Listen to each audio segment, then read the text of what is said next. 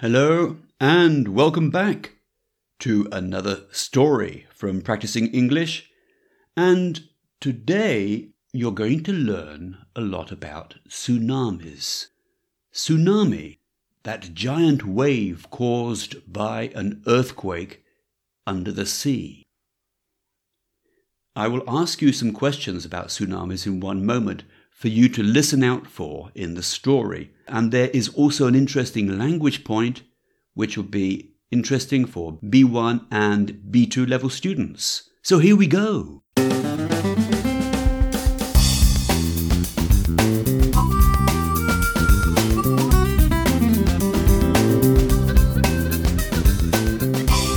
Hello and welcome to Practising English. My name is Mike Bilbrough, and these are podcasts for students of English at B1 or B2 levels.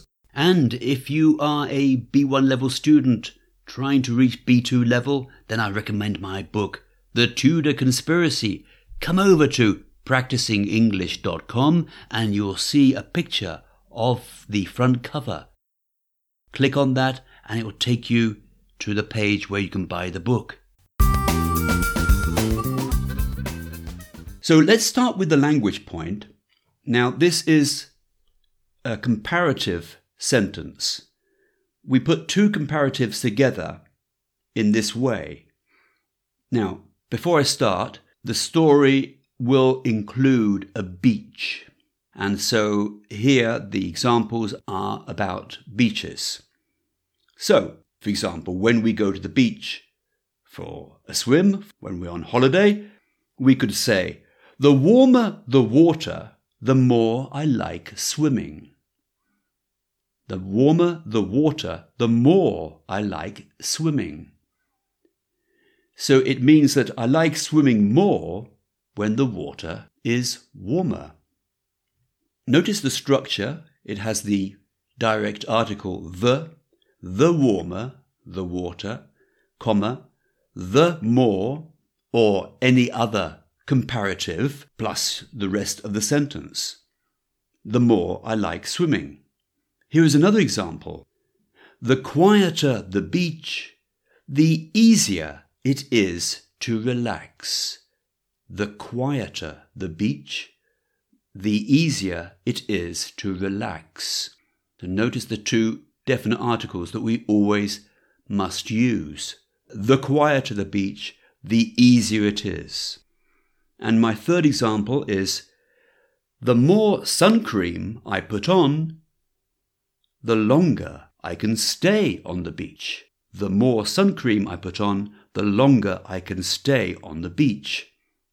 So I invite you to listen to the story, part one of the story, and there are some examples of this comparative use in the story for you to listen for they actually talk about tsunamis.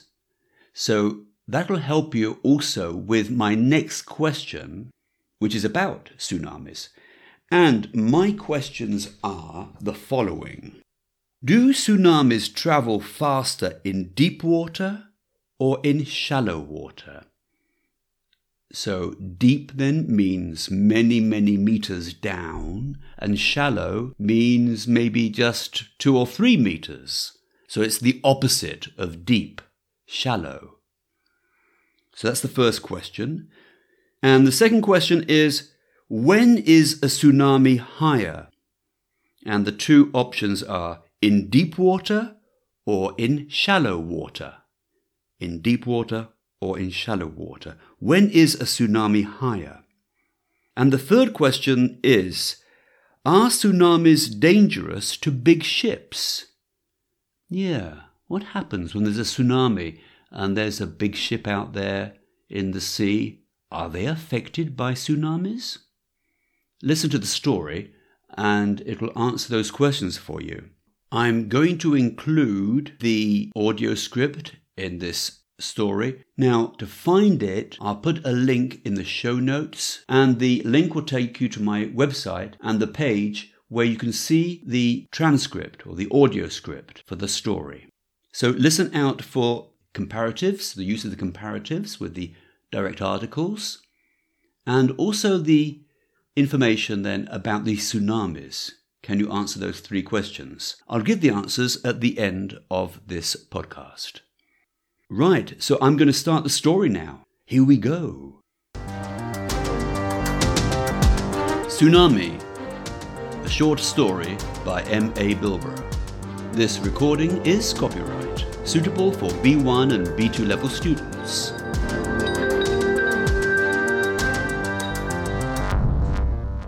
Melville stood in his laboratory, mug of coffee in hand, and looked out at the smooth blue ocean in the distance.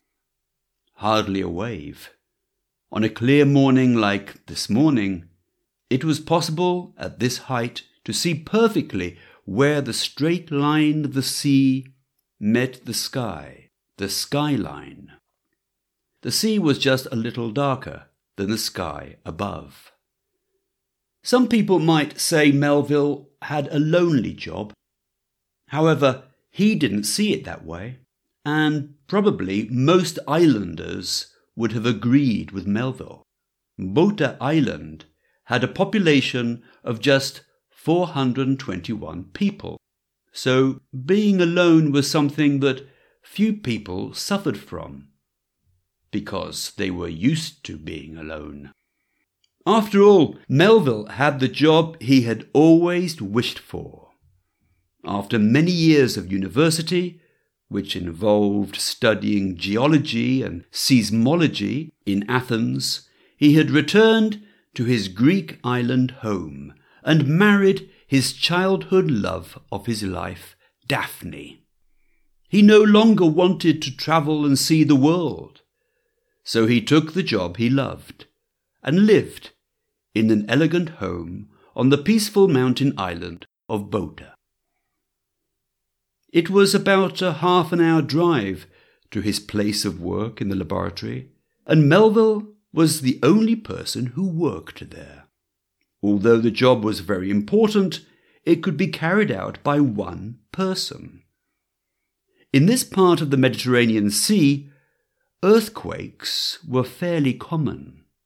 In fact, most were just earth tremors, which are smaller sized earthquakes. Melville's work involved making seismic maps of the ocean around the island.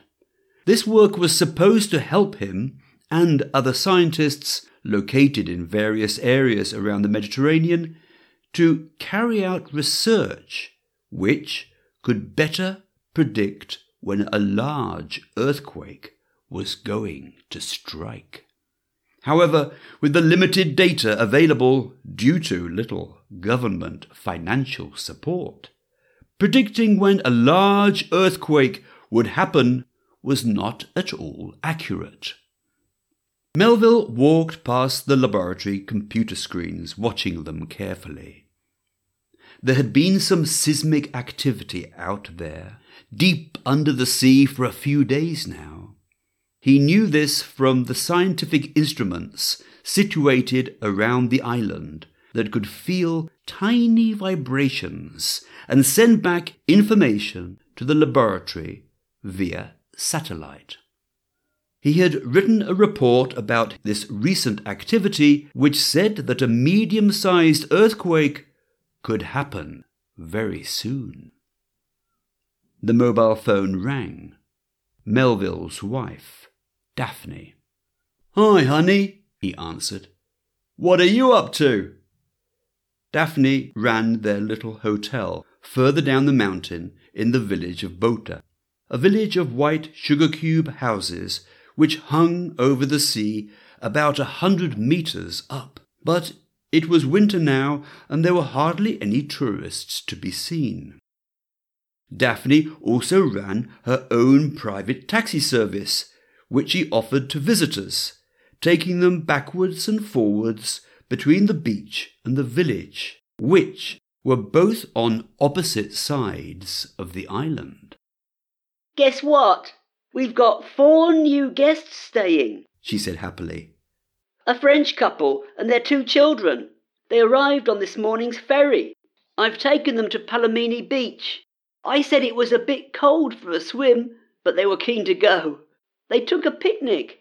I'm going to pick them up at six.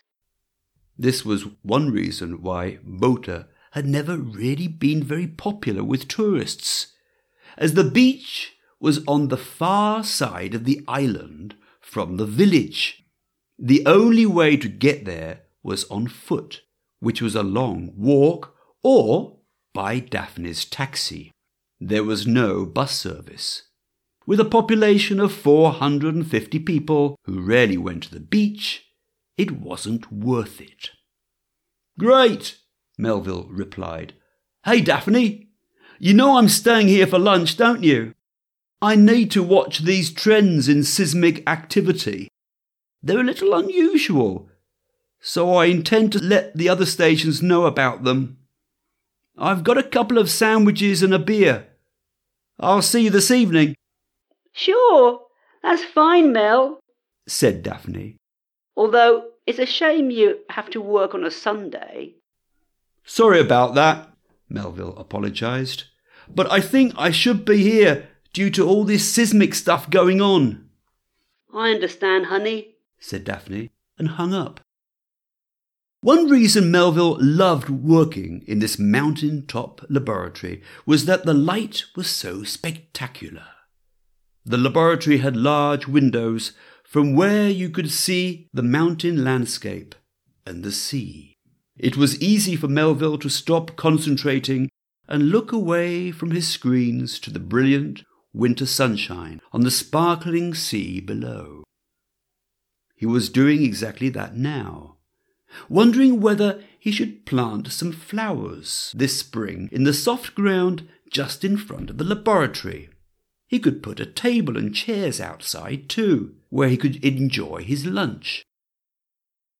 A sudden worrying sound from the computer. An alarm. Melville turned his head back to the screens. Powerful seismic activity. What was this? Melville ran to the seismograph. Its pen was drawing mad lines across the paper from one side to the other. An earthquake and a big one. But where? He ran back to the screens and began typing into the computer. Data soon came in with the information he needed to do his calculations. Epicenter, Farmak Reef, distance 100 miles. Melville ran to the shelves and pulled out some maps. He preferred paper maps to get a better picture of the huge areas of the ocean floor. After a few moments of anxiety, he sat down a little more relaxed. The epicenter was in the middle of the Mediterranean, about 300 miles from the North African coast and about the same from Crete. If there was one populated area at risk, it would be Bota. Melville fed all the information he had available into the computer depth of the ocean, water temperatures, ocean tides, and currents. This data was able to produce a forecast of a possible tsunami as a result of the earthquake. Melville knew that a tsunami could travel at speeds of up to 800 kilometers an hour, so a local tsunami like this one could reach the coast in minutes. It all depended one interesting fact about tsunamis is that the deeper the water, the faster the wave travels. Greater depth, faster tsunami speed. A second interesting and extremely important fact was that the shallower the water, the higher the tsunami wave. Shallower water, greater height. Melville moved his eyes over the screen translating the data into what the effects of this earthquake could be for Bota. Earthquake size 6.3 on the Richter scale. Tsunami created? Definitely. Wave height on arrival 25 meters. Estimated time of arrival 13 minutes. Melville made a general announcement via email of all this information to the seismology stations on the coast of the nearby countries Italy, Malta, Greece, Libya, Tunisia. This he did with just one click of a keyboard button. But they'd be all right. The tsunami would probably not even reach those countries. They were too far away. Ships at sea are usually safe from tsunamis. That is because in very deep water, the wave is fairly small. It only grows in size in water shallower than about 60 meters. Anybody on a cruise liner, for instance, will hardly notice the wave pass underneath. The problem was the population of the enormous rock that Melville, at this moment, was sitting on top of Bota. Thirteen minutes. Melville ran to the window. There was the skyline, just the same as always. No change yet. Daphne! Melville was now on his mobile phone. Tsunami! he breathed. A big one, coming in from the southwest. Are you sure? I'm 99% sure. How big? About 25 metres high on the first wave. The following waves should be smaller. Thank God it's Sunday. Melville's mind didn't click at first, then he realised what she meant. Of course! The fishermen don't take their boats out on Sundays. That's good. Small boats in shallow water could be seriously damaged by a big tsunami.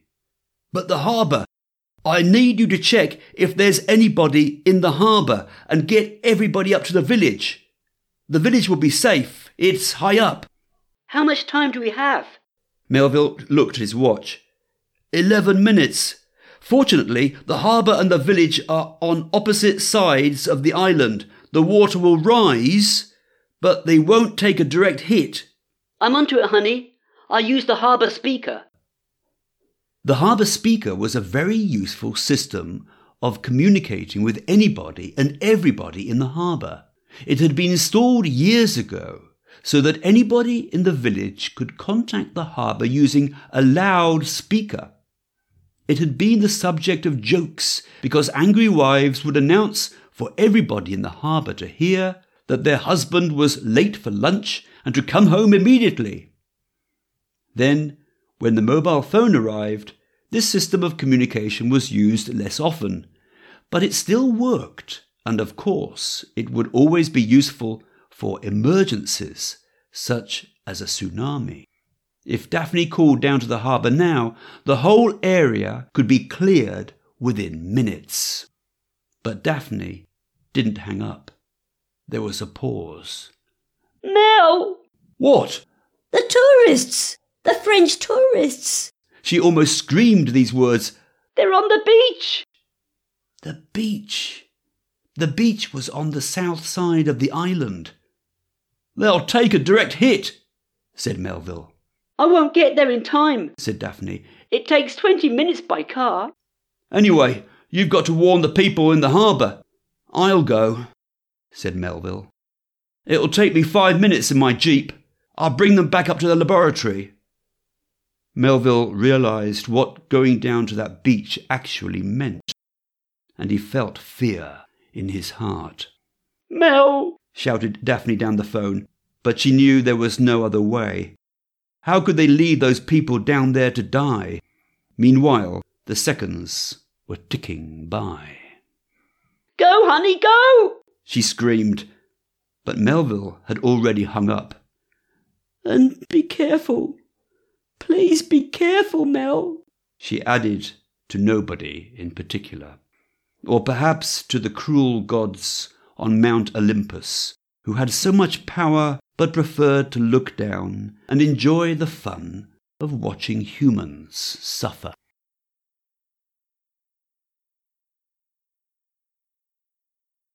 Okay, so that's the end of part one. I'll bring you part two of Tsunami next week also the answers to the questions about the tsunami. The deeper the water, the faster the wave travels. So if the water is very deep, the wave travels more quickly. And the other one was when is a tsunami higher in deep water or in shallow water? the shallower the water, the higher the tsunami wave. And the third question are tsunamis dangerous to big ships?